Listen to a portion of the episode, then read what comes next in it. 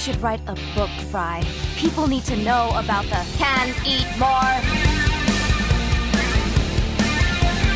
I'm getting this book on UFOs. Did you know they're real? But there's a huge government conspiracy to cover it up. Oh, that's just a paranoid fantasy. I want to be a book. You can pick me up, flip through my pages, make sure nobody drew wieners in me.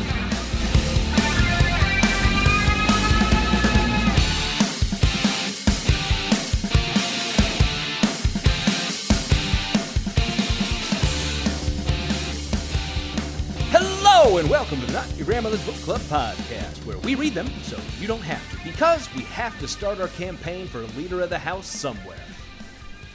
My name is Kevin, and I'm joined as always by my co-host Bennett, who has scheduled a meeting with Matt Gaetz for this afternoon to curry his favor. Benedict, what would be the first thing you do as leader of the house? dissolve parliament. Sorry, that's not what we do here. Different Uh, thing, different thing. Good yeah, idea, yeah, but no, different thing. not- yeah, Speaker of the House. No, I can't do that. Um, uh, I don't know. Actually, that's a good question. I think uh, vote, vote, put forward a motion to replace myself because I would be deeply overwhelmed. I- oh no, I can't Have do this job. This is out, way yeah. too hard. doesn't pay well enough for this Probably shit. not. you- Yeah, not- that's true. You're not actually powerful enough to uh, get away with any grifts where you make a bunch of money on the side. No, it's interesting. I, I, uh, well, we'll talk about it in my hot take. Well, actually, you know what? My hot take, I'll give it now, and then I'll ask you what you would do Mm-hmm. because it, it, it is relevant. Is my my hot take is play stupid games, win stupid prizes, which is what Kevin McCarthy. Oh, it's very that, you know spicy that chart, today, Benedict. That, that chart of the guy that's like the fuck around on the x-axis Yep, and the find out yep. on the y-axis. Kevin McCarthy just did both. oh God, he it's really great. did. He I really love did. it. It's excellent. and and Um, what did he do to get it? Um, the only bipartisan what? thing he's ever done. Was it even really, or Yeah, was it just really. kicking the can for about a month and a half? Well, it was, yeah, it was that. But it, I think it is uh, very funny that people are like, well, why aren't Democrats moving to save him?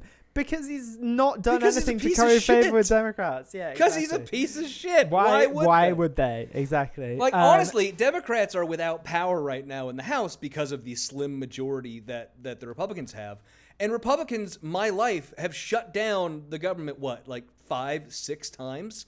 Every single fucking time. It's them. It's because the idea and of it's never, bipartisanship. it's never when they have a, a trifecta. no, the idea of Funnily enough. bipartisanship only ever applies to Democrats because Republicans get everything they want by obstruction, whereas Democrats generally, I'm not saying they're perfect, but want to actually, you know, do, some things. stuff. Yeah. So yeah, it's uh wow, we got off track already. Benedict. No, no, no. And now you need to tell me what you would do as speaker. Oh, mine. Uh, it's obviously uh, change the uh, the dress code so you can wear uh, flip flops and shorts. That's uh, that's my. But only if you're over six foot four. no, because it wouldn't apply to me then. Oh, I'm the one who wants to wear flip flops and shorts.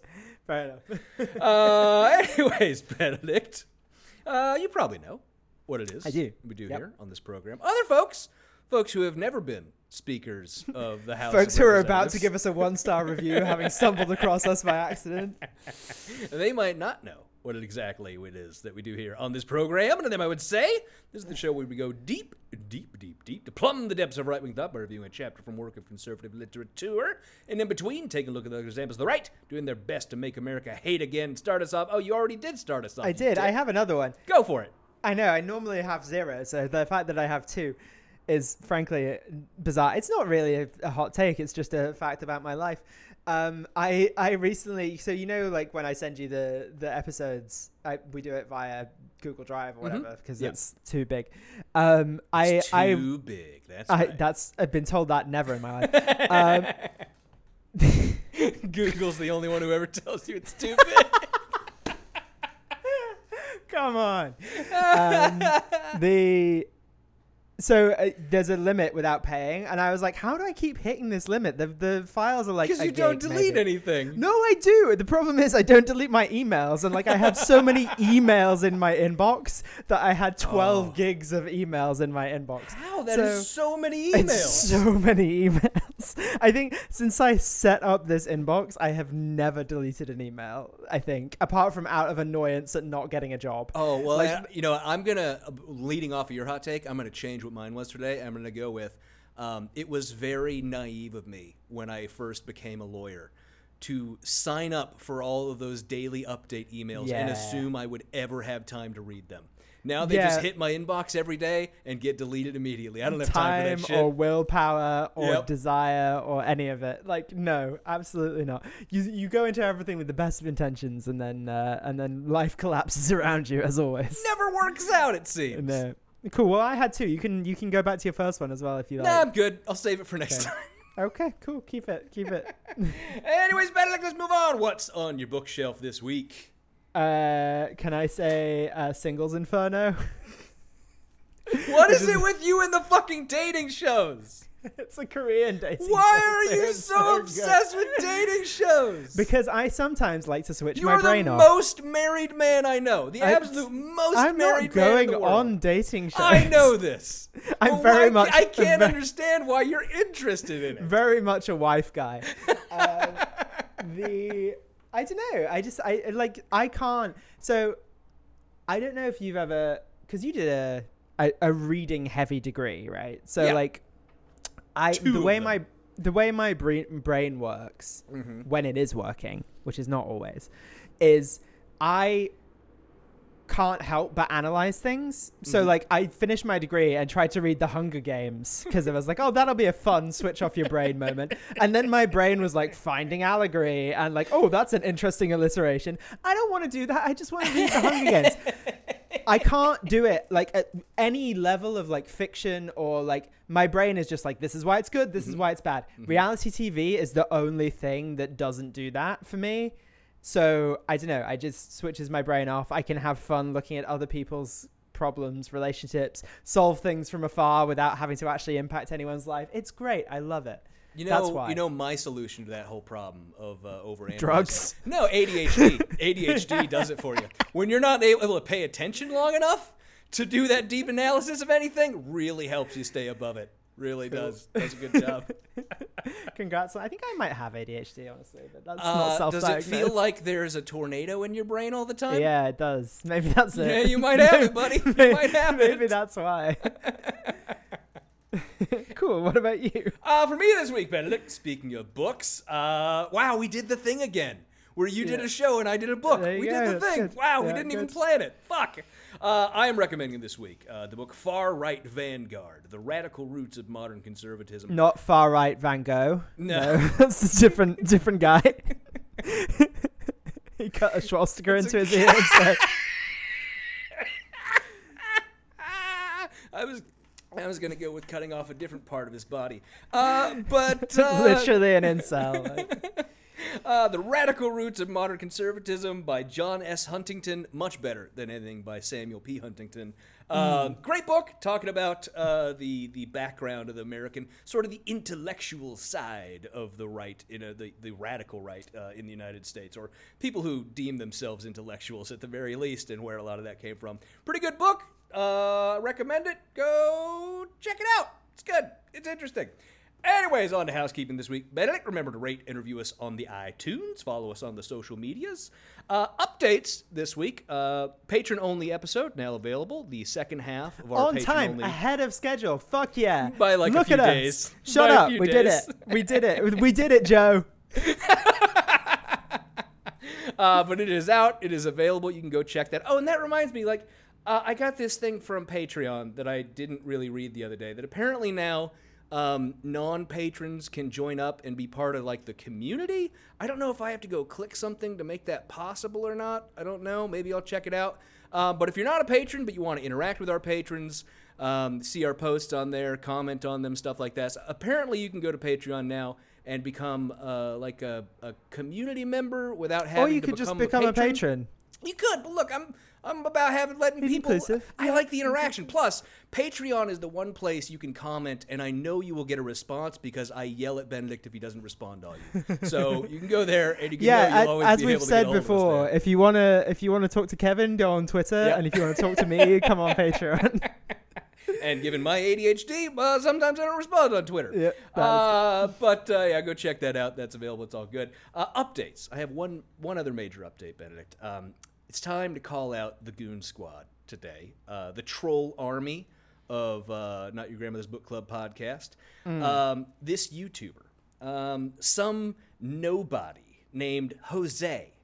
Uh, let's look into his uh, a measly little count with 240,000 subscribers. Nobody. This this this worm put out two Steven Crowder videos after our Crowder episode came Uh, out that's rude. obviously ripping us off. Uh, and in recon- response, of course, I need to call out the Goon Squad uh, and tell you all to go and uh, watch his videos, like and subscribe because Jose is pretty great. Uh, and he covered Steven's early life in some really great detail. Uh, so you should go check those out. Uh, just wanted to put that in there. I love Jose. He's a great YouTuber. He has great content. Uh, you should definitely go check out those. But obviously, videos. is biting our style. Oh, of, of course. it's For not like he's been doing this for years before us. All like those videos take a while to put together and have clearly been in the pipeline for some time. Nothing like that Crib, at all. he cribbed our notes. go, uh, go be nice to him, folks. Yeah, do go check it out. Jose is great. Uh, but Benedict, we have a new inductee into the spooky world, New World Order, blah. And An that is, of course, our newest patron. Right wing cruelty isn't a bug; it's a feature. Truest patron name, other than the person who always does who we're gonna have on the next show. Hold on, Anyways. up. Hold on, I'm warming up my jowls. Wait a second. It's deep in the throat. It's deep in the throat. You gotta Yeah, get but you have there. to have a bit of like. There's a little, yeah, there's a little bit of a, the B word Okay. joke that Patton Oswalt has. Yeah. I bought a beautiful bauble for Belinda's birthday. Uh, but right wing cruelty isn't a bug, it's a feature. You are now part of our. New world, spooky world, water. So you do it like you've got cotton in your mouth. Like Yeah, the most literal cotton mouth I've ever heard. Yeah. Like that's what it is. Uh, we'll fix it. We'll fix it. Okay, I keep saying I'm going to put it back in the thing, but I do really I don't love give a shit. making you People do like it. It's I fine. do really love making you do it. Anyways, if you would like to join the Spooky World New World Order, blah, you can tweet or post about the show on social media, recommend it to others, and send me a screenshot or tag us in it. Leave us a five star review wherever you can, or drop me a screenshot to let me know. Make a donation to a worthwhile charity, become a patron, or just get my attention with something good. And with all that out of the way, Benedict, it is time to get into our video of Josh Hawley for the week. Uh, sh- short one, it should be. I hope. Uh, this is a speech he gave at the National Conservatism Conference 2 about a year ago, uh, titled. Is that the was that the fashy one? it's a very fashy one, yeah. Yeah. Uh, No, National meant the con- Conservatism. the conference. Oh, fucking everything, man. National conservatism, just as a name. Boy, and we're not going to get into it because it's past the cutoff point I had for this video, but there is a point in this speech where he starts talking about uh, Herbert Marcuse and the Frankfurt Okay. School and Marx. Um, and it's very clear where Josh's influences came from. Uh, so let's give it a listen. It's uh, a pleasure to be back. I had the honor, as some of you will remember, of speaking at the inaugural National Conservatism Conference two years ago. After that speech, the press said that I was a racist, a fascist, and Why? a Nazi, if memory serves. Why well- is going to be a theme of this episode? If you recall, Benedict, we listened to that speech. I do recall, yeah. And we listened to the exact moment that he got called that for, and it was very clear coded anti Semitism. That's what he got called that for. So when Yoram invited me to come back this year, I said, What's to lose? I mean, how could he say no? It's uh, Halloween today. Happy Halloween. My two small children at home. I've got two little boys and then 11 months. By the way, he is opening up here basically with a comedy set. He's got a couple of jokes written in. okay, That's what, that's all what this whole setup he's, is. he's for. he heard our right wing comedy Uh-huh. episode Yep. and then thought it okay. never ends. little girl, but my two little boys have been trying to convince me all week to come trick or treating with them, and I've been trying to figure out how would you explain a grown man going door to door, scaring parents, and then threatening to retaliate if they don't do as they're told. And then it came to me, I'll just go as Merrick Garland. Ah, it's a crowd pleaser. Ah, it's also funny because no parents ever trick or treat with their children. Yeah, because Merrick Garland did that, and it had nothing to do at all with parents who were threatening school board members. Nothing Yep. to do with death threats going to school board members. Let's just wash that under the rug.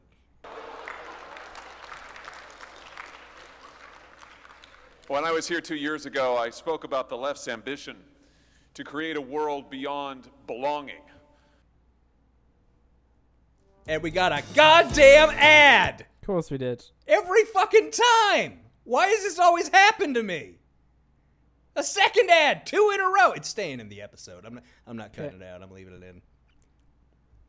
a place where community and shared culture, our culture, counts for little. Tonight, I want to talk to you about another aspect of the left's attempt to fundamentally Pause remake America. His cadence reminds me of Elvis Presley and Are You Lonesome Tonight? you know, well, tonight I want to talk to you about the left. No, it's more like I don't know why, but to me, there's a ring of like the Shatner talking uh, music tracks. yeah. I mean, that's the that's what Presley does in the in Are You Lonesome Tonight? He just the music's playing in the background and he like does a weird like let me tell you, I'm lonesome. You know, it's one of those. Uh, Josh should really do his own spoken word version of "Hurt." America. I want to talk to you about the left's attempt to give us a world beyond men. We meet at a time of reckoning. Please play Are You Lonesome Tonight in the background of this. I don't want to get copyright struck. yeah, fair enough. As we speak, the left control the commanding heights of American society. They have the White House, the House of Representatives, the Senate. Their voices predominate in the news media, in Hollywood, arguably sports, and of course in our universities. Of course, in our Of universities. course, tonight. Why? Of course. Mm, because Jews. This is their hour, and they're determined to use it. Like, I don't say that because I think Hawley is explicitly referencing Jews there. I say it because the they control these things is like Is a, a- laundered Elders version of anti- Zion. yeah, it's Yeah. a laundered version of anti-Semitic conspiracy theories. Yeah. Look, the left know what they believe. They believe that the United States of America is a systemically racist, structurally oppressive, hopelessly patriarchal kind of place. I mean, he's not wrong. He's not. He's not necessarily wrong. Like he's using obviously like very hard language that I think a lot of people more thoughtful would tamper a bit. But he's not necessarily wrong there. That we generally believe those sorts of things. Yeah, I'd say so. I don't know about hopelessly because that implies there is no hope. But you know, And they say it at every opportunity that they get. It's a dystopia, really, on their view, if only Americans would get woke enough to see it for what it really is. he said woke. We got to take a shot. Yep. Oh, I've taken many Their shots before is- this episode. This nation needs to be taught how unjust it is to begin with, and then completely remade from top to bottom. That's the leftist project. That's their grand ambition. What's wrong with that? Deconstruct the United States That deconstructing gets you Michelin stars, baby. That's like that's that's how we improve meals. We just want America to have a Michelin star. Look, we want an America where every food item has a Parmesan crisp placed on top of it. We That's want an we American laundry. France has one. Fuck It's a you, niche Thomas joke. Keller. For... niche, jo- niche joke for my foodies. This work of deconstruction is what unites today's left and draws together all of their various projects, from critical race theory to their economic socialism to their bizarre war on women's sports. Ugh. But what I want you to notice, what I want to call out tonight, is that the deconstruction of America begins with and depends on the deconstruction of American men. The left want to define traditional masculinity as toxic. No. They want to define the traditional masculine virtues, things like courage and independence and assertiveness. N- n- no. None of those things are toxic masculinity. I mean, assertiveness can be. All Ah, those I things if it- could I be. mean, All those yeah. things could be toxic masculinity. He's just making a blanket statement that we say Hmm. all of them are, regardless of any other underlying characteristics about them. Exactly. as a danger to society. This is an effort that the left has been at for years now, and they have had alarming success. American men are working less, they're getting married in fewer numbers, they're fathering fewer children, they're suffering more anxiety and depression, they're engaged. You gonna why? You gonna yell why, Benedict? Feels like a time No. for you to yell why. I'm sa- I'm saving it for the book where I've Uh-huh. written why about Yeah. seventeen thousand times. Again, the reason why I picked this clip is it was the the basic talking points here are so similar to what we're gonna go through in the first chapter this week. American men are lazy. They recycle the books that they've written into They don't come up with new ideas. Speeches at conservative They, conferences. they prefer Thomas Keller over Alice Waters. Uh, Chez Panisse is a great restaurant in Berkeley. No. Engaging in more substance abuse. Many men in this country are in crisis, and their ranks are swelling. And that's not just a crisis for men, that's a crisis for the American Republic. Because the problem with the left's assault on the masculine virtues is that those self same qualities, the very ones that the left now vilify as toxic and dangerous, have long been regarded as vital to self government.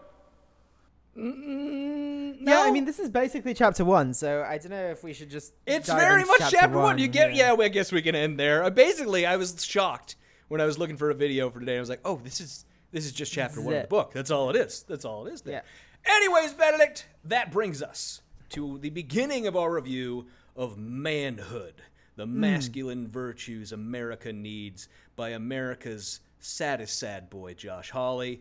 Um, and today we did chapter one, which is relatively short compared to what we're used to. In the Yeah. future, we might end up doing multiple chapters in an episode.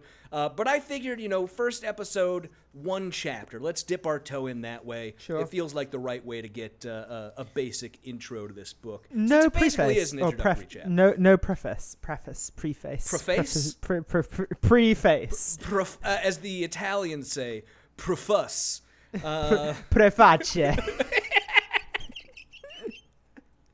I was so fuck. I as, fucking as Machiavelli said. I did the Kevin McCallister both hands on the side of my face when that quote actually showed up in this chapter.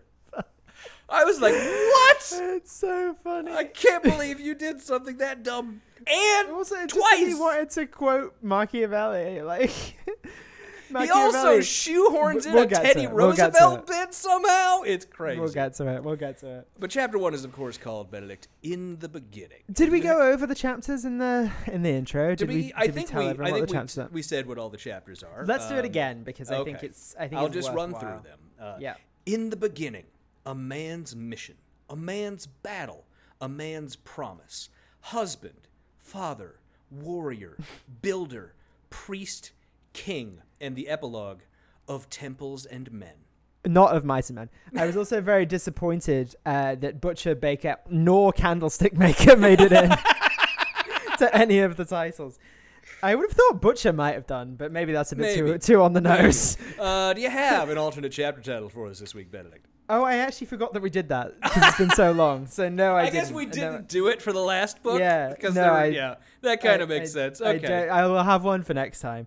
Um, but I mean, what I will say, just impressions wise, is that there are a lot of like it's this is a very religiously undertoned book, and even Oh, yeah. overtoned. Honestly, like everything around. Did you around not this. believe me when I told you he was a Christian fascist? No, I did, but everything around is very couched in um religious language. I mean, like in the beginning is the first chapter title. Like you could even it, even be like Genesis. Like this really like that could be my alternate chapter title is Genesis. Like this is very Yeah, it's like, got to be fuck you, Phil Collins.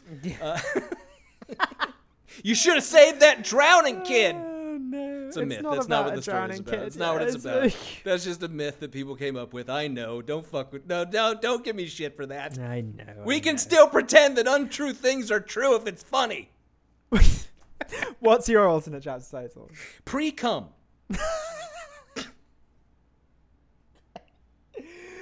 Okay. Uh, all right. Anyways, Benedict, it begins.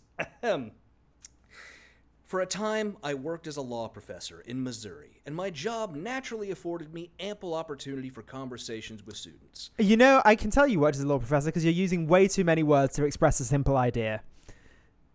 Tr- I mean, look, I'm not going to And my job that. I'm not going to naturally okay. that sentence. And my job naturally afforded me ample opportunity for conversation with students, and as a result, I talked with students a lot.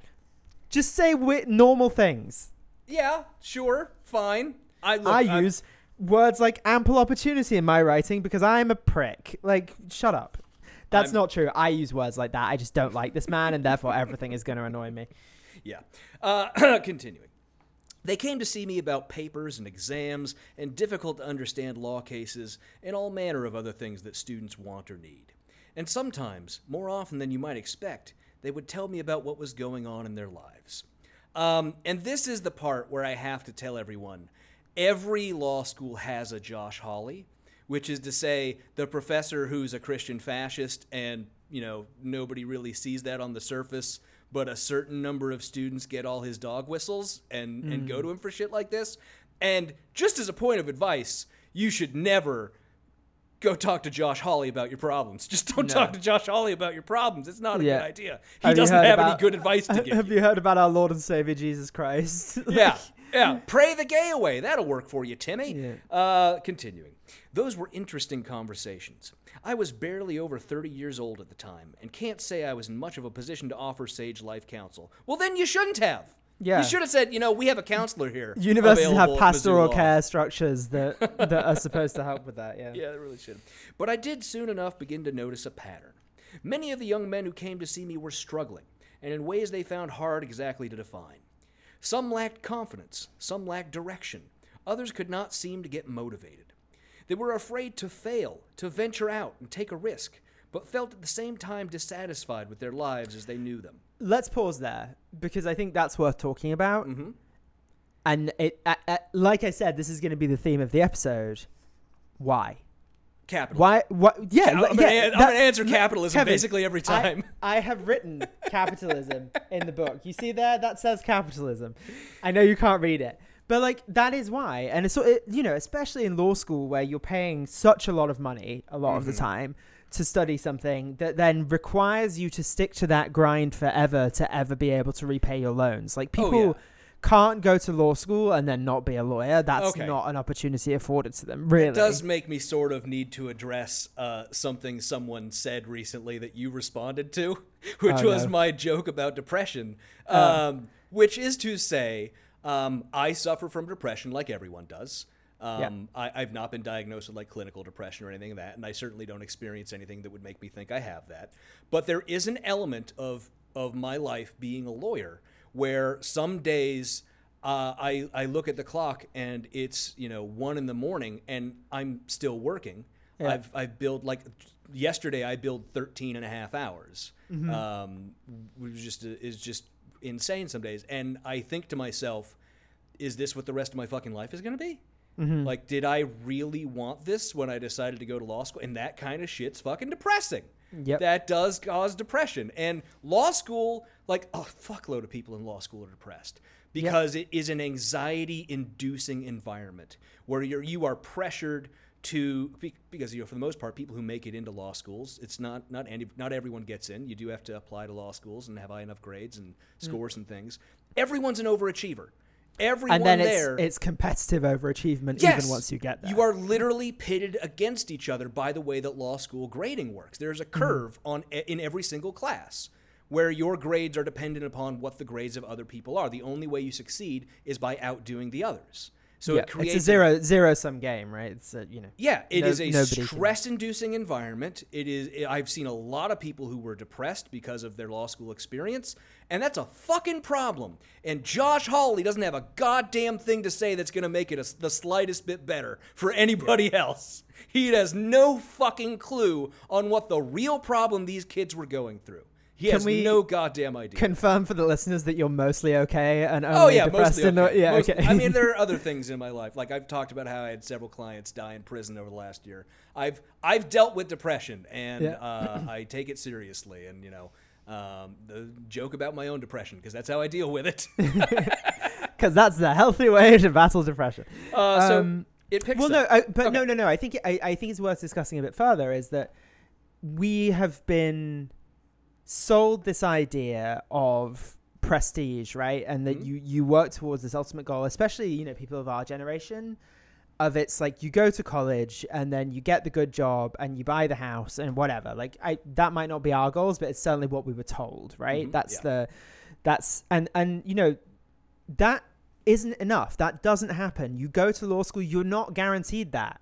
You're guaranteed debt, pretty much. Mhm. You're not guaranteed a way out of debt. You're not guaranteed a, a house. Like You this know, is I- obviously a very, you know, this is a unique problem to us, like coming from middle Yeah. class families, and like that people have it a lot worse. I'm not oh saying yeah, they don't. No, for sure. I mean, I will say like. I am in massive loads of debt. Like I, I, I joke about that a lot. I have three hundred and sixty some thousand dollars worth of student loan debt. Yeah. And, And, it's a- predatory as well. Like the the, Yeah. the the way American debt works is extremely predatory. and and I make good money. The reality is, is most lawyers will make a decent living. You're not going to be worrying where you're going to get food for the next day. But I don't know if I'm ever going to be able to pay that debt off. I don't know if that is a reality that will ever actually happen in my lifetime because the interest is accumulating so fucking fast now that it's restarted. I don't know if I'm ever going to be able to come over that burden. So I live by mer- by merits of having gone to law school, a very good law school, having a great job as a lawyer. I am I am fine. The rest of my life is going to be great, but in no way does it compare to the people who did what I I have done 20 or 30 years ago, who weren't saddled with this massive fucking debt, who Yep. came out and entered a workforce where they were able to rise faster and were able to make more money and this that and the other. Like we have saddled our generation, Benedict and my generation, and those who came after us, with such an insurmountable burden. I don't fucking know how anyone's going to overcome it unless we have some drastic change. I Uh, really maybe that's why people. Maybe that's why people aren't going to college. Like, have we considered that? We haven't You even gotten like- to that point of the I know- chapter yet. Well, I know, I know, but but I do. I think it's. I do think this.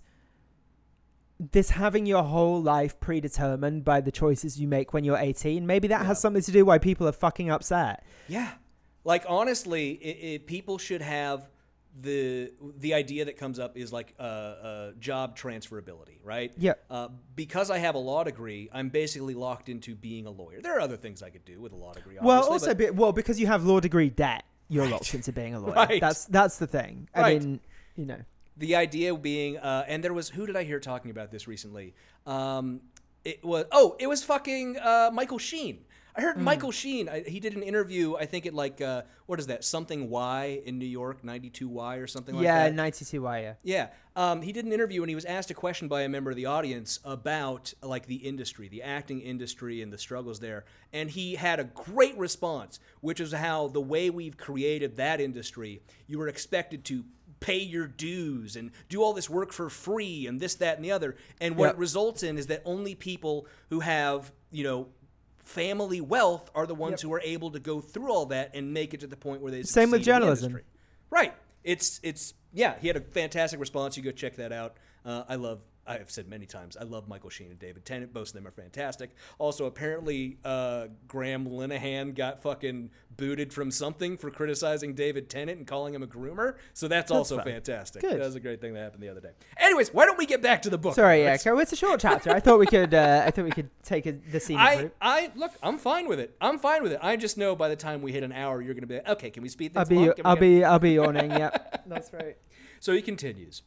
I think of one law student in particular. I'll call I him found John. this kind of gross. I Yeah, will say, like this. Yeah. It is, and I'm reading it to highlight that it's gross. Yep. It's Uh, exploitative. He was a computer scientist by training, a bright and talented young man, sociable, witty, a person of faith. By all appearances, well positioned to succeed in life. Sorry, one sec. I keep going to say pause it, and it's not pause it. You. I can't pause you. You know what? From My now brain- on, I'll just do an audiobook reading Yeah. of the book, so you so you can just tell me to Pause it. it whenever you want. Yeah.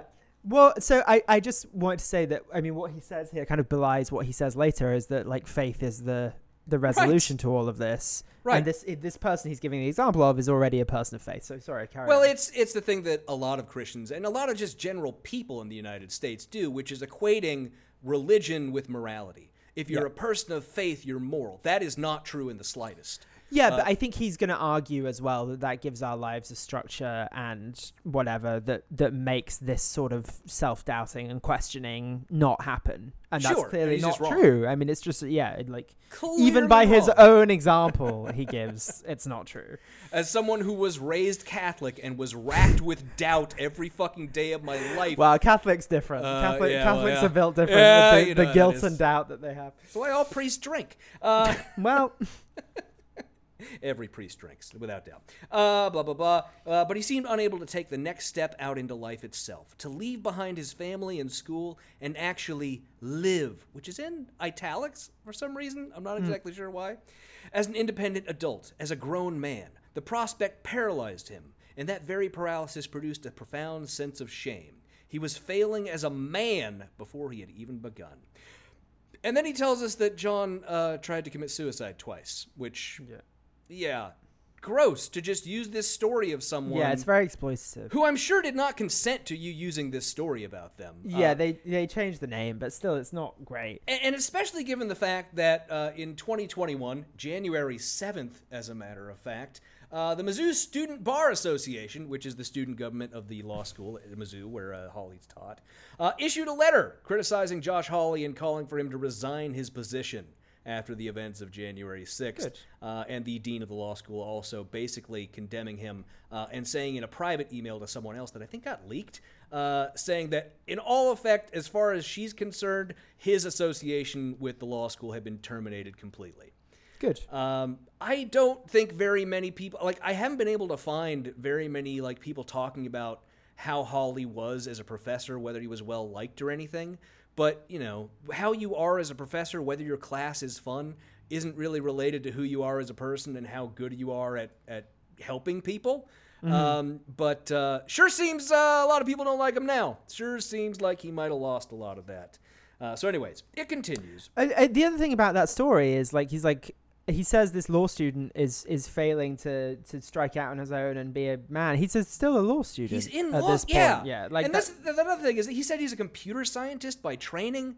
So this like might be someone who has a little later in life gone back to law school or something. yeah, maybe, maybe. Or maybe someone who just did undergrad computer science. I don't know. Sometimes that happens. Those people go into patent law and they're weird. Uh, but uh, uh, I'll also just say that, like, yeah, he's a law student. He's apparently concerned about not going out on his own and being an independent man. But that sounds to me, and this is just me guessing, and it, it feels wrong to do so even, that this is just the impositions of the Hawley style bullshit masculinity that are imposed mm-hmm. on this guy that are giving him these ideas and these tensions. And I don't want to speak for someone that who obviously I don't know, but it sure would be plausible that that might be the case. Mm-hmm. That in fact, this bullshit Hawley's pushing in this book is not something that would benefit this guy. It is in fact what was to his detri- detriment. yeah, it just locks you into a different structure. Yeah. It's it's a it's a Christo, whatever you want to call it, Fascist. Christo oppressive, Christo fascist, if you want to call it that, Yeah. as opposed to a capitalist structure, which is it's just a different way of limiting people. Right. It continues. His case may be extreme, but the general pattern is by no means atypical. The numbers tell the tale. On one measure after another, more and more young men are living at home with their parents. Why? Apparently, capitalism. Uh, like literally, Josh. Literally, because they can't afford to move out. Nobody wants to be living at home with their parents as a 21 year old, 22 year old. Have you looked at rent, buddy? Yeah. Jesus Christ. Uh, it's it's yeah, it's just stupid. Uh, one recent survey found that among 20-something young men considered lower skilled workers, more than 50% are still living with parents or close relatives. Why? Because they can't afford to move out, you dickhead. Like, yeah, that's pretty much it. That's pretty Yeah. much the answer. I don't know what else. Like, that figure includes young men who have a job. Yeah, no shit. It- You have to make 40 times the rent to live in an apartment in New York City. So, The only guy I ever knew uh, who still do, lived with his parents in his 30s uh, was the most right wing conspiracy theorist I ever knew. yep. Was the Alex Jones listening guy, uh, a guy I called Stubbs, um, who I would hang out with back when I was a mechanic. Every day we'd get together and smoke and drink and shit.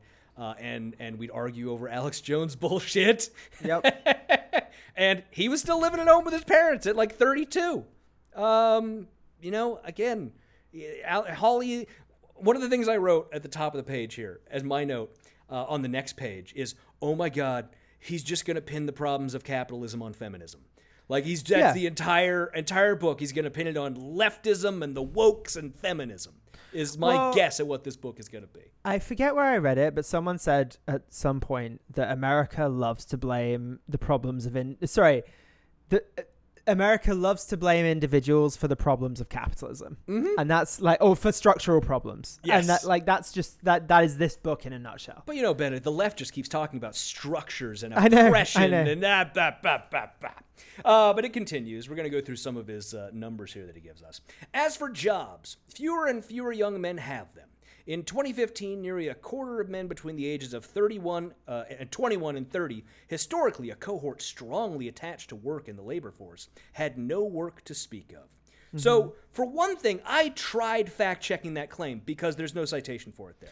No, and uh, we talked about this before we came on air, but I think it's funny uh, when someone knows how to cite, as Josh does. The As a absence of yeah, the absence of citations is much more interesting to me than the citations themselves. Yeah. because that that means he's chosen to state a half truth, a fact, whatever, and not cite his sources, which means that he doesn't have a good source that he can. This is one for it. thing we say as lawyers, which is when a lawyer, uh, when there is absence of evidence, there is evidence of absence. Yep. That's yeah. When when you as a lawyer don't cite to something, it's because you didn't have anything. That's why you Yeah. didn't do it. Well, Uh, exactly, and and and that's the thing. I mean, you know, it's a it's a it's an old saying of like that that which can be asserted without evidence can be dismissed without evidence, and like Yeah. that's Oh, and the other thing about that first one, the uh, ones living at home, I looked at that. I went and pulled up the, what he's citing there, and it is an article that is like the they turned a speech into an article that someone Okay, gave. cool. There's no citations in it. Someone just said that is what he's citing for that first one. It might again, a lot of this might be true. Some of this stuff was hard for me to look into, like his claim about 21 to 30 year olds. Mm-hmm. I couldn't find any study that used that age range. The age ranges you find when you look at like government data and things like that, they're categorized by 15 to 24, and then they're categorized by I think it's 25 to 31 is the next Yep. one. So nobody uses that age range, and a lot of that lower part is people who are in fucking college. Mm-hmm.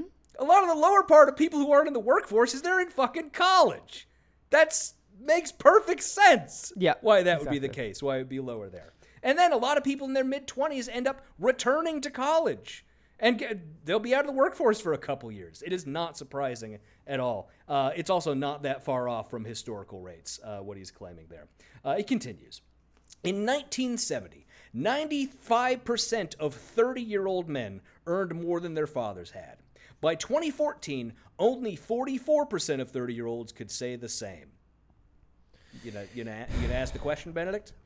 why. Capitalism, buddy. That's it. There you go. Carry on. Let's go. Fuck yeah. capitalism.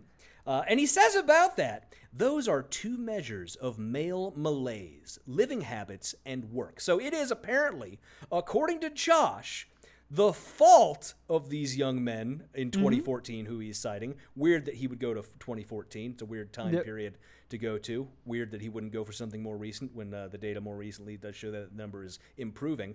Uh, but those are because of the men. It's their fault that that's happening. Yeah. it's not, male no, no structural no structural issues. Nothing about society as a whole. Can't can't find anything out about that by looking at real statistics or studies or anything. He also goes into the third one he has here, which is underperformance at school. He says, quote, boys earn the overwhelming number of D's and F's handed out in primary and secondary school in America. 70% worth. By eighth grade, a bare 20% of boys are proficient in writing in this country. I don't believe that statistic because w- define proficient. What do you mean Yeah. by proficient?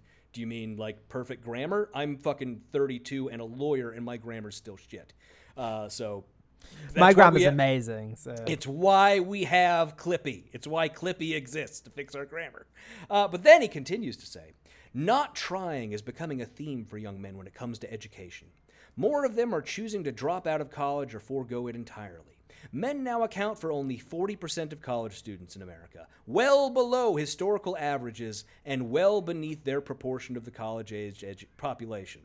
Uh, between 2015 and 2020 academic years, college enrollment in the United States fell off by 1.5 million students, with men constituting 71% of the drop. So better. What do you want though? Do you want people to go to college or not? Because like Good fucking question. Uh, I don't know if they've ever actually come to what their like it's bad that people aren't that. going to college, but also people shouldn't go to college, but also it's bad that people aren't going. But and especially when men aren't going. Like you might notice the second number he used there was the year 2020. Benedict, anything happened in 2020 that might explain why, if you look at the chart I'm looking at, there's a rather sudden drop in college attendance in 2020? Hmm. No, I can't think of anything. I can't think of anything either. I think we'll just have to leave that one a mystery. No, no plague. Nope. The other data point I find interesting, Benedict, is if you look back historically at the data regarding college enrollment, the other big and very noticeable drop that you see comes right after 2010, 2011. Uh, Okay, so right when people started being like, "Don't go to college," they're feminizing you. right when I would say the rise of the modern century's largest know nothing movement happened. Yes. The thing that inspired me not to go to college. Yes. The conservative culture that says college is for the libs and it's Yep. all just brainwashing. and the weak. Yep. Cool. Yeah, yeah, that might be something to do with it. Might be something to do with it. Might have just a little bit. Well, what are men doing with their spare time instead? porn. Ah, sorry, man, I can't go to college. I've got way too much porn to watch. Dude, I got a backlog. Like, if you go look at my browser, you go look at the oh, tabs fuck. that I have open. Like, Jesus Christ. honestly, I mean, I skip through constantly. Real, I mean, okay, if we're realistic, like it's an hour and a half long video. It takes about five minutes to watch. But you know what I mean? Like, uh, porn. It's all about the porn. He is obsessed with porn, isn't he? He's He so is, fucking yeah. obsessed with So porn. funny. It's so weird because he, yes, he is arguing here that what are these, what are these young men doing instead of going to college and uh, working and shit? It's porn. The No citation, screens. He literally, he literally says screens, leisure, comma, porn. That's a whole sentence. So he does have a citation further down in the uh, in the paragraph there, and none of these citations are very good. They just none of them. Yeah, are. but it's it's basically it says uh, the vast majority of men's leisure time is screen time, and that's what the Mm-hmm. citation says. And then he says including video games and pornography. Like, Yes. yeah, men watch porn, obviously. Like, Yeah. yes, some of some of everyone men's screen. porn. well, I mean, everyone everyone. watches porn. Not everyone. Most people watch porn. Probably. Statistically, most That's people watch. no, that's definitely true. Yes, that is definitely true. Uh, but here's the fun thing: his citation for that, the uh, Nicholas Eberstadt and Evan Abramsky, is titled "What Do Prime Age NILF Men Do All Day?" And I wanted NILF to be like I don't know, nihilist. I want to fuck or something. nihilist. I'd like to fuck. I'd like that to be the case, but it's no, not in labor not- force. Boo. No, gross. that's a shame. Um, it is an article they uh, They're watching all this nilf porn. The subtitle of that article, A Cautionary Tale on Universal Basic Income, published by the Unis- Institute for Family Studies, a right wing think tank pretending not to be that. Shocking. So, yeah, sure, great about that. And then the other one he cites uh, is an article in the Journal of Political Economy. Uh, leisure luxuries and the uh, labor supply of young men, uh, and then another one, which is the impact of COVID nineteen pandemic on pornography habits. okay. Yeah. Presumably they got longer and went up. Presumably, when everyone was stuck at home, everyone was watching more porn. That makes sense to me. Not surprising at all. So, yeah, he's just really obsessed with porn, and it's really weird because I guarantee that's not the last time porn's going to come up uh, in this book. Uh, if we don't get a full chapter on porn, I will be surprised. Uh, it'd be very. I mean, sexual repression is a very important topic to Christian fascists. So, great stuff. I'm excited for it. But then we move on to drugs. It's all about the drugs. Uh, he says depression and drug abuse, like his friend, depression, like his friend John, uh, or drug abuse, both of which are at historic levels. No citation. No No citation. I ag- again, are they like people used to fucking take barbiturates to go to sleep on like I mean, I, so I did try to look into this one, but the problem is that something like the word drug abuse is not defined. Yeah. So he's just vaguely waving the hands. I mean, the- doctors used to provide like literally prescribe opium. Yes. Like so like are they at Benedict, they basically levels? still do. Yeah, well, that's true. yeah. But the thing is, if you go and look at all the numbers, and I spent some time looking at this, uh, one of the things you see is what may be leading these claims is increases in marijuana use, yeah. which is mostly because of legalization, dumbass. Yeah. Like, that's not surprising. But presumably still gets reported as federally illegal. yeah, and B, it's fucking fine. It's like having a couple of beers. Yeah. as someone who has consumed, who has imbibed, who has in fact inhaled. Uh, it- there's nothing wrong with weed, dude. If you're someone who thinks it's fine to pretend to drink a beer on camera like Ted Cruz, uh, Yeah. then yeah, you should be so fucking fine with weed. Also, weed is in the Bible, dude. Relax. Like Is it? Yeah, I think they're like yeah. I Or is that just something that stoners say? No, I think it Uh, is. It is. I. Th- I. I'm. Well, correct me if I'm wrong, but I'm pretty sure weed is in the Bible. Benedict, this is going to surprise you. Not a biblical scholar here. what do Uh, you? and What do you think the burning? What do you think the burning bush is? Dude, so like burning bush, man. Like, you ever read that and be like, dude, Dude. so like they were just like hot boxing, dude. Are you God kidding? Was Thi- this guy saw a burning bush and then thought he spoke to God. That is drugs if I've ever heard. Oh it. yeah, that's DMT. ob- Obviously, obviously, uh, big John McAfee fan. The Bible writers. Uh, s-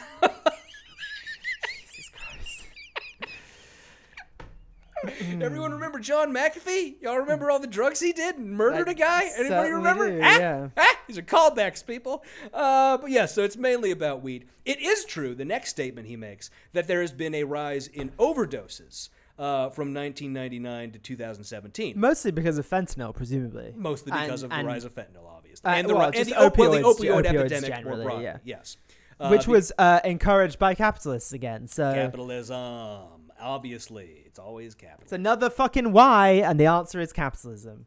Yeah. Uh, and then he goes on to suicide rates uh, and says no sector of society is exempt. The young and the old, urban and rural, civilians and members of the military. And that last one there, like, boy, you have no fucking self reflective ability, do you? The fact that we fucking fought forever wars for my entire Hmm. Yeah. fucking lifetime, I'm sure has nothing to do with that. Um, he I, I mean, on. there's there's several good articles about deaths of despair, and again how capitalism capitalism contributes to that. As I think there's a book called Deaths of Despair as well. I th- that vaguely reminds me of the title of an article or a book, maybe. I don't remember which, but that sounds familiar. So uh, he moves on, and we're moving on a little bit. He says, All is not well with men in America, and that hmm. spells trouble for the American Republic. It has been a perennial question of political philosophy since the first republics were formed whether a free nation could survive without soundness of character in its people basically he's just saying, "Hey, Plato wrote something once," uh, and he says, "Benedict, the old-fashioned word for that is virtue, meaning not just moral uprightness, but the personal fortitude and vision such uprightness produces. Strength, in other words." What did Machiavelli- Machiavelli call it? what did Machiavelli call virtue, Kevin? Machiavelli spoke Italian, Benedict. And what did he call virtue? He called it virtù. Virtu. yep, he did. That's true because it's a Latin root word that we get from Latin, which unsurprisingly also went into Italian. It's the same fucking word, and what it Yeah. Actually means is manliness. Like vir is is man in uh, in Latin, so that's why. And you would think that if he was doing an etymology, Boy, that'd be a better would, uh, argument for him to make there, wouldn't it? Yeah. yeah. But he's dumb, anyway. Benedict. You're forgetting that he's Yeah, dumb. That's Yeah. true. Anyway, Uh, well, clearly, motherfucker never studied Latin to any high degree like I did. And how's that doing for you? And now I can dunk on Josh Hawley on a podcast. so. But yes, male virtue is crumbling, consequences are grave, blah, blah, blah, blah, blah, blah, blah. And he gives another example, which is the percentage of children living only with their mother uh, has doubled since 1968, Benedict. Yeah. Doubled since 1960. He also oh, says, war on uh, drugs, anyone? War on No. drugs? Well, the mass drugs- incarceration of black men in Not this even country? that. Just, just like divorce being a thing, and you don't have to stay with a shitty husband anymore. Like that's another thing. Oh, yeah, Um, also true. also, crime rates are largely historically low. Like they've ticked up a bit post pandemic, Mm-hmm. but like they are way lower than they've been for a long, long time. Yep. Like since the 80s, they're like way lower. Might also have something to do with legalization of marijuana in a lot of states. I, also I, I, do with it. it's also something to do with getting lead out the paint and the water. like violent crimes have fucking gone down because people aren't losing their minds on lead anymore. But then he goes to talk about uh, the idea of manhood and masculinity itself, and he he quotes anthropologist David Gilmore, who once wrote, "quote This is what Hawley put in the book, obviously. Manhood is the social barrier that societies must erect against entropy, human enemies, the forces of nature, time, and all the human weaknesses that threaten social life. Uh, that that's that's Hawley's quote from that guy, and he I'm ends sure he ends the quote on weaknesses also. Right, and then adds his own little bit on the end there that That threatens threaten social life. life, Right, yeah. right. Because the thing is, Benedict, that David Gilmore was a fucking anthropologist who was writing about ideas of masculinity. He was not endorsing a factual description of Hmm. Cool. what masculinity So he was again describing, not endorsing. Allow me to read you the full quote with the beginning half that Hawley left off. I think that we can characterize manhood then as a mythic confabulation that sanctifies male constructivity. In Walter Pater's terms, its critical threshold represents the point at which the boy produces more than he consumes and gives more than he takes. Manhood is a social barrier, blah, blah, blah, goes on to the rest of it. He also goes on later in that book, it's from a book, uh, which was titled, what was the title of that? Something, man, something to do with men. It has something to do with men. But Something to do with men. Let me find the citation while you talk. yeah, yeah. Uh, but he goes on later to discuss the relationship of his theories to Marxist theories. Of, Manhood in the making, cultural concepts of masculinity. So I'm sure Josh didn't read it, given that this guy No. goes to talk about how his theory contributes to Marxist thought on the topic. I'm sure Josh didn't give it a full. No, I think. Josh. Yeah, Josh gave it a cursory glance. He Googled, Josh typed in quotes about Yes, manhood to Google. exact thing I was about to say. that is exactly what happens there. But yeah, so that's uh, that's what we get from him about that. He says next quote: "To be frank." Some well, uh, he, he said that the you know there's a collapse of masculine strength, and then he says, Mm. "quote To be frank, some welcome that collapse, namely those on the American left. In fact, they have helped drive it No, but aspects of it. in the power centers they control. Places like who are they, Benedict? Um, The know American left. places like the press, the academy, and politics. They blame masculinity for America's woes. The tribunes of elite opinion long ago decided that male strength is dangerous, toxic, leading inevitably to oppression and a hateful patriarchy. This is the paragraph where where he uh, where I'm not going to say he lost me, but like he particularly lost me. Is Just eyes glossing over who gives a fuck. Yeah. like uh, up to this point, I'm like, okay, you're diagnosing problems, Mm-hmm. but what are your solutions? Here, I'm like, okay, you're just a dick. Like, Yeah. y- you know, or, or like not even like, okay, this is because it's uh, like I know going into it that this is disingenuous. This whole book is going to be disingenuous. Obviously. But up until this point, he'd at least been saying these are the problems as I see them, and you can you can quibble over the statistics, Take but you can leave it, say, yeah, sure. okay, what are your solutions? The, he ends this paragraph with. As one liberal author summed up the conventional wisdom, talking about healthy masculinity is like talking about healthy cancer. That is not the conventional wisdom. This That is just a guy article- screaming woke into a microphone. yeah, but like that's th- nobody thinks that in the conventional wisdom. Nobody thinks healthy masculinity is equivalent to healthy cancer. I also don't believe he wrote read the article anyway. No, no. But- and, and by the way, Benedict, hardly anyone read that fucking No. article because it was posted on Feminist Current and has five comments. Which nobody uh, read that. Honestly, article. I didn't read the article, and it's fine. like, but that's that is far from the consensus view on the American left. So fuck Yeah. off. Uh, so he next, and I'm gonna skip this because it's just based transphobia, right? Yeah, Uh, the thing I- about I, didn't really read this. the thing about him harassing that Berkeley law professor about trans people being able to Yeah. have babies, like it was, it doesn't really matter, and I don't really give a shit about it. But yeah, yeah, of course they're he's like got to manhood include. is manhood is fake, womanhood is fake. Okay, and it's man, you know conflating sex and gender as they always Yeah, do because they refuse to understand it even though they've had it explained to their faces 50 times they Yep. just don't care because it doesn't fit what they want to talk Should we talk about in the, the movement in the 1980s that promoted Something Benedict. called the deep masculine, which he refers to once and then never explains again? the deep masculine are you familiar with this at all It sounds like a porn title. I like honestly like.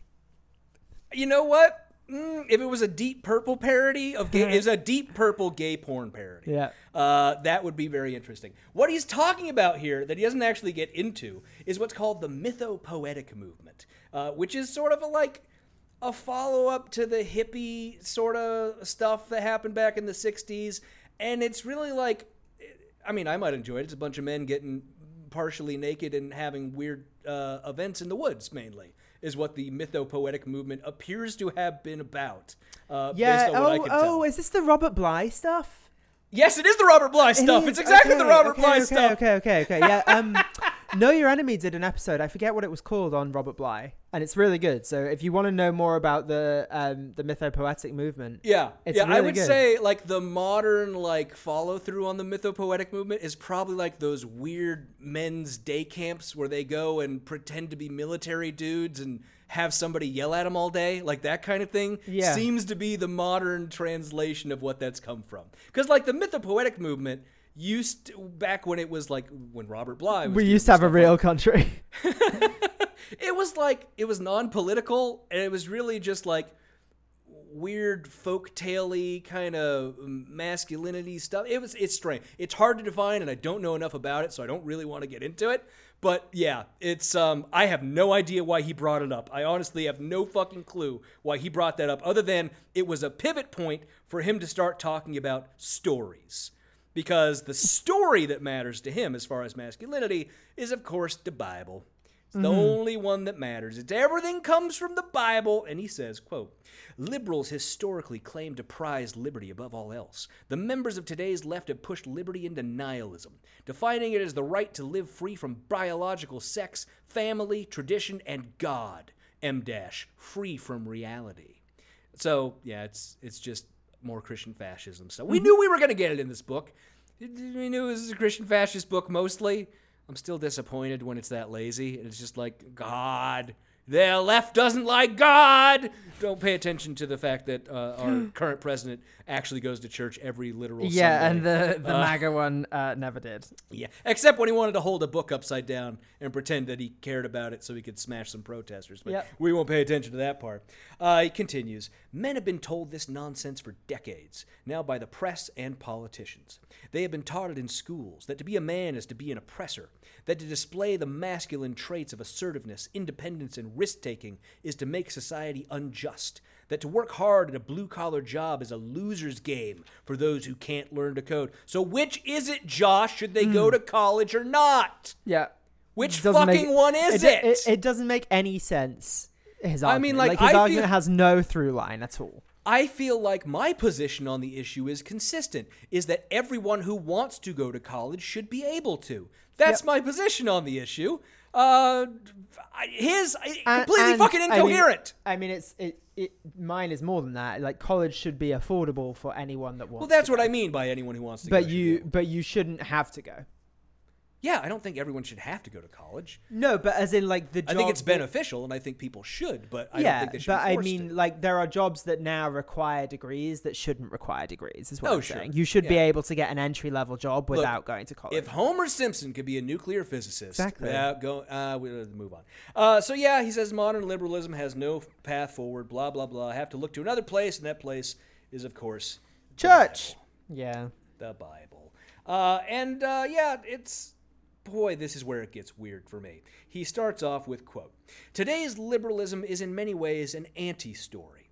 It teaches that life is meaningless, that there is no God, no heaven or hell or eternity, that we must each do our best to make our lives bearable in this passing moment, moment in this cold and pointless universe, knowing full well that it will amount to nothing in the end. I mean, well, that does display my outlook pretty Extremely bleak and nihilist. Wow. No, like again, it's the case of every single author we've done.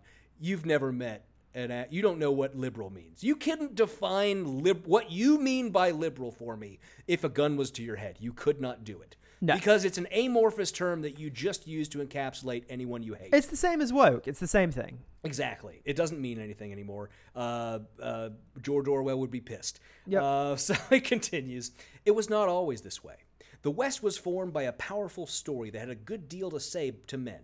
It happens to be the oldest Well- and most profound story there is. Benedict, is the Bible the oldest story there is? No, or are it's there not, some fact. uh, tablets? The, the Epic of Uh, Gilgamesh, I'm pretty yes, sure is older. much older. Um, the, Pretty I sure mean, there's the- older stuff from uh, the middle. Uh, from there's older stuff everywhere. Kevin, like it's by no means stuff, the oldest story. There's older stuff from ancient Rome. Like, Yes. the Rome is a pre-Christian society. Yes. Um, what I was going to say is it's interesting when he talks about the rubble of modern liberalism is the the mythopoetic movement. He's talking about that's the 80s. Yeah. Like that's that's Reagan conservatism. Like wh- where is the where is modern liberalism sitting within that tradition? Look, man. Uh, sometimes some uh, weird hairy dudes just got to get naked out in the woods, and. Uh, we don't talk about what they did because um, they don't want to. And that's their right. Whole bunch of drugs.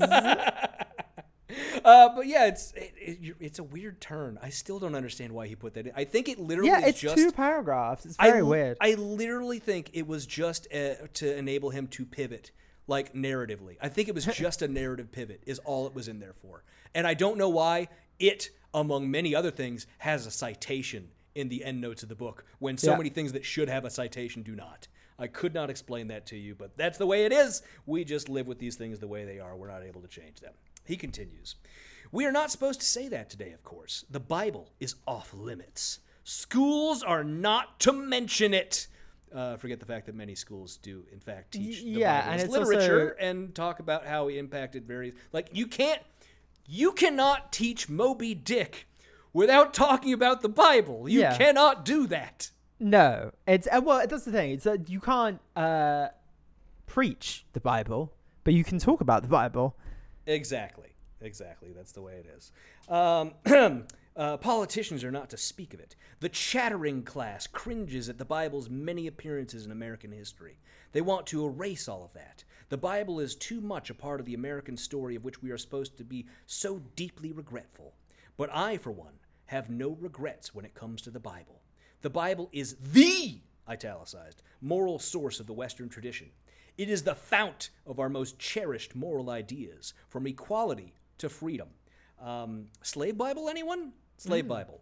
Slave Bible. We're not going to talk about the slave Bible. Well, the other thing is like he talks about you know the uh, the oldest universities in the world as well, like the, the Bible being the foundation of those. And the oldest universities in the world weren't Christian universities. Uh, Nope. They were they were um, Middle Eastern universities actually. So Mhm. uh, the University of Bologna is the oldest Christian university, but there's also uh, one in Cairo, I think, that was founded before that, and I think one in uh, Morocco. And they might not have been consi- continuously operating, but they, they they are the oldest universities in the world. So you can't be like, without Christianity, we'd have no universities. and I just true. yeah, I it's like the the Christians claim that the Bible is the source of everything. Dude, fucking ideas of equality and freedom were not don't come from the Bible. talk to me about Buddhism. The Like- Bible incorporated those ideas from society. That's how it works. No, indeed. This is, I think our, our, our stupid, shitty atheist training days will, will really give us a good foundation for this. Ah, it should be pretty great. Except that I haven't cracked open a Bible in like 20 years, so I, have don't know what shelf, what so he's. it Go- should be good. I don't even own one. I don't. I do. I don't need one, so I'm I have no. one. I have one. I have a Quran. I have I have them all because I think it's interesting. But Oh, you have them all, huh? You have the Bhagavad Gita, huh? y- yep, I am become death, destroyer of worlds. Uh, but he continues. He's just talking about how great the Bible is. He says. well, he that the- says it's a shame said- that the Bible is so little known today. It's True. Like, no, okay, before we do that, before we do that, he says, of special note to Americans, the Bible inspired the English revolutionaries of the 17th century, who hoped to make of their nation a Hebrew republic where all men would be equal and free. Those revolutionaries, in turn, inspired our own. That is another way of saying that the Bible invented America as we know it. Look, if you squint at these words, it kind of looks like. Yeah, that's a Look, lot of so, you know, you can't actually say it, but like, yeah, if, it, it's if uh, you if you think a little too hard about Look, it, if then you bash yourself in the head with a hammer about eight times, and then you look at this paragraph, that part makes perfect sense. yeah, It it's, it's ridiculous. all seems good to me. it's yes, he does say it is a shame that the story of the Bible is so little known today. Which story? Like the Bible is a series of stories. That's the whole fucking point. I mean, I would like it if the story of the Bible was a little less known. I'd be happy with that. I think we'd have I a better I don't think we have to worry about like I don't think there's anyone who doesn't know who Jesus was. Like, Dude, you can't walk down the street in America without running into a Santa Claus and an Easter Bunny. Everyone, those are both in the Bible, right? Everyone so. knows the story of the Bible. That's exactly. But like, how many times have I said Jesus Christ in this like in this very podcast episode? yeah, it literally invades our idioms. yeah, Like, like, the, there's, there's no way to escape it. Um, and oh my god, like yeah, exactly.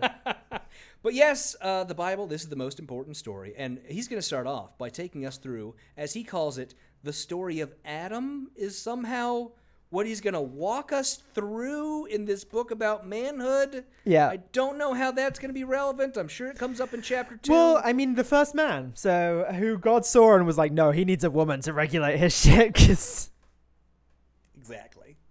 And then a bunch of horrible things that people have taken from that story of the Bible to support the subjugation of women throughout the yep, centuries. good stuff. Don't pay attention to that at all. Don't look over that. And that brings us to the last two pages, Benedict. Uh, and there's not much that's interesting in here. There's a weird side story about Carl Jung and uh, Yeah. Sigmund Freud that doesn't matter at all. Doesn't I'm not matter. sure and then he there. talks about Theodore Roosevelt once observed that long before ancient Rome became a dictatorship, the Rome the Roman Republic had ceased to exist because the hearty Roman yeoman had ceased to be capable of liberty. That might be America's fate. You know what Ameri- the Roman Republic was notably? Um, old. Not Christian.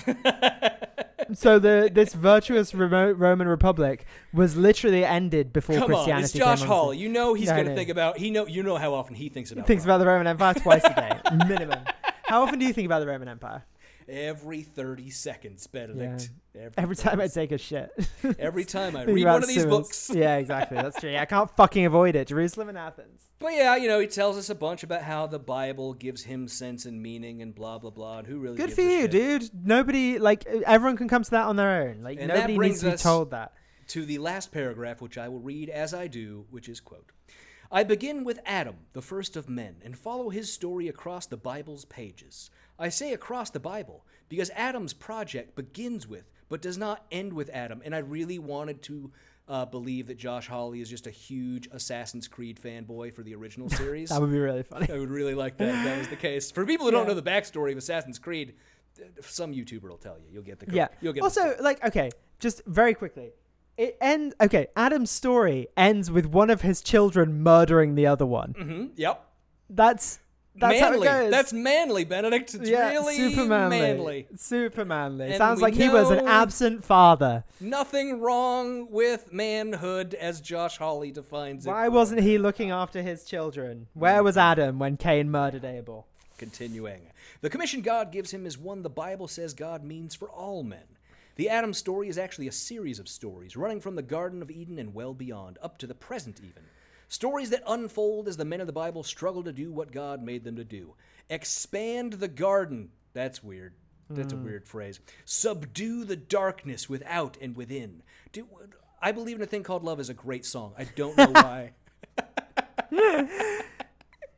Uh, and as they struggle to become men, my hope is that I'm telling again these Adam stories. We will find our own story written there and discover new vision for our lives.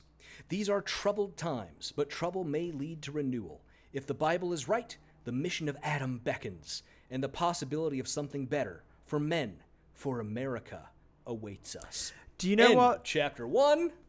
Do you know what uh, Suleiman the Magnificent would have called a man? Um, no, I only know about Suleiman from, uh, is it, uh, uh, Age of Empires 2? Whatever. I think the answer is Adam, because the Turkish word for man is Adam. And I think if Nice. Josh Hawley knew that, he would have put it in the book. Adam, also a big part of the Bioshock series, uh, as the serum you inject yourself with to get superpowers. Cool. Yep, Awesome. very relevant. You need to play right. Bioshock. You need to. I will buy you an Xbox 360 so that you Don't can play buy me an Bioshock as it was I intended. don't to have be room played. for an Xbox 360 in my apartment. Please How don't do buy you me not? I You mean, stick I it do. under a stick it under a table. I do. sa- I'll, uh, we'll we'll make you play Bioshock. you have Christmas to play. Bioshock. Yeah. You really have to play Bioshock. Anyways, thank you all for listening. We hope you enjoyed the show. Remember, Did you just have fun with Josh Hawley? uh, this chapter is Not kind of fun. It- you know what it did is it brought me back to that thing that I love about the book. Like the the nonfiction is fun. It's a lot of fun. But one thing I love about doing the uh, the nonfiction, rather backwards, whatever, um, is the fact that I get to nitpick and fact check all this bullshit. Yeah, yeah. I love when they give me citations. I can go look up and find out how horseshit they really are. That's something I love so much. It's so much fun to me. Uh, so I, I'm glad. I'm glad to be back to a nonfiction book. Uh, give me a little sense of normalcy in life. But if you can't get enough of us, you can go over to patreon.com forward slash NYGBC and become a patron for as little as $1 an episode for patron only episodes, shout outs on the show, early releases of our episodes, and more. As always, we have to give a shout out to our wonderful and amazing patrons. Right Wing Cruelty Isn't a Bug, it's a feature. Dan L., Jamie Fritz, Teach Peace, Dr. Min. Miln. Oh, fuck. Dr. Milminian Landalim Swin Womley. That's what I'm going with. The Ghost of Larry Nichols, Jacob Johnson, Dan Irizarry, A Wee Woo Thing, New Buildings Are a Globalist Conspiracy, Kerry Converson, Bobo D. Bear, Madeline and Zachary Wilson Vetro, Stephen DeBoe, Tori and the Gallant, Raptor Princess vs. the Shadow Wolves, Amy Kaiser, Sean Sullivan, Lauren S. I'd never listen to your podcast any slower than 1.3x speed. Oh, Benedict, what art thou, bright spot? Flack Weasel, Kieran Dackler. Join us next week when our guest will be Robert F. Kennedy Jr. Henry Lewis King, Sarah, Sarah Wolf, Aaron Burke, Megan A. Dooley, Gloria Scott, Clifton Stuckey, Pause, A Restless Native, A Baby, Wah, Veronica Forker, Melissa C., George Saulnier, Stefan, A Thruple of Mercantile Dogs, Utah Outcast, Dave Barwick, Chris Palmer, Bad Bible Stitches, Mockingbird Nation, Benjamin Carlisle, Dexter, Allison, Megan Ruth, Glaurung the Deceiver, Big Easy Blasphemy, Jay Reynolds, Stephen and Cindy Dimmick, Taru Takanen, and Balls Waters. And thank you all as always for being our patrons. That's too long. We got to raise the threshold on that again. Ah. I'm sorry. That's it for this week's show. Till next time.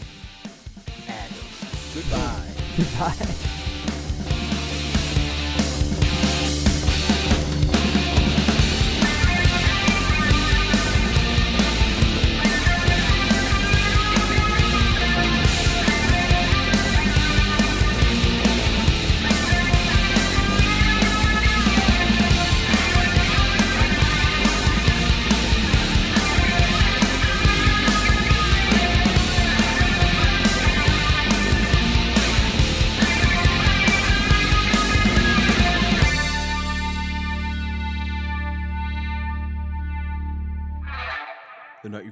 Club podcast is a production of Kevin and Benedict Productions. Copyright 2020, all rights reserved. Music for this podcast is by Silverman Sound Studios. Find out more at silvermansound.com.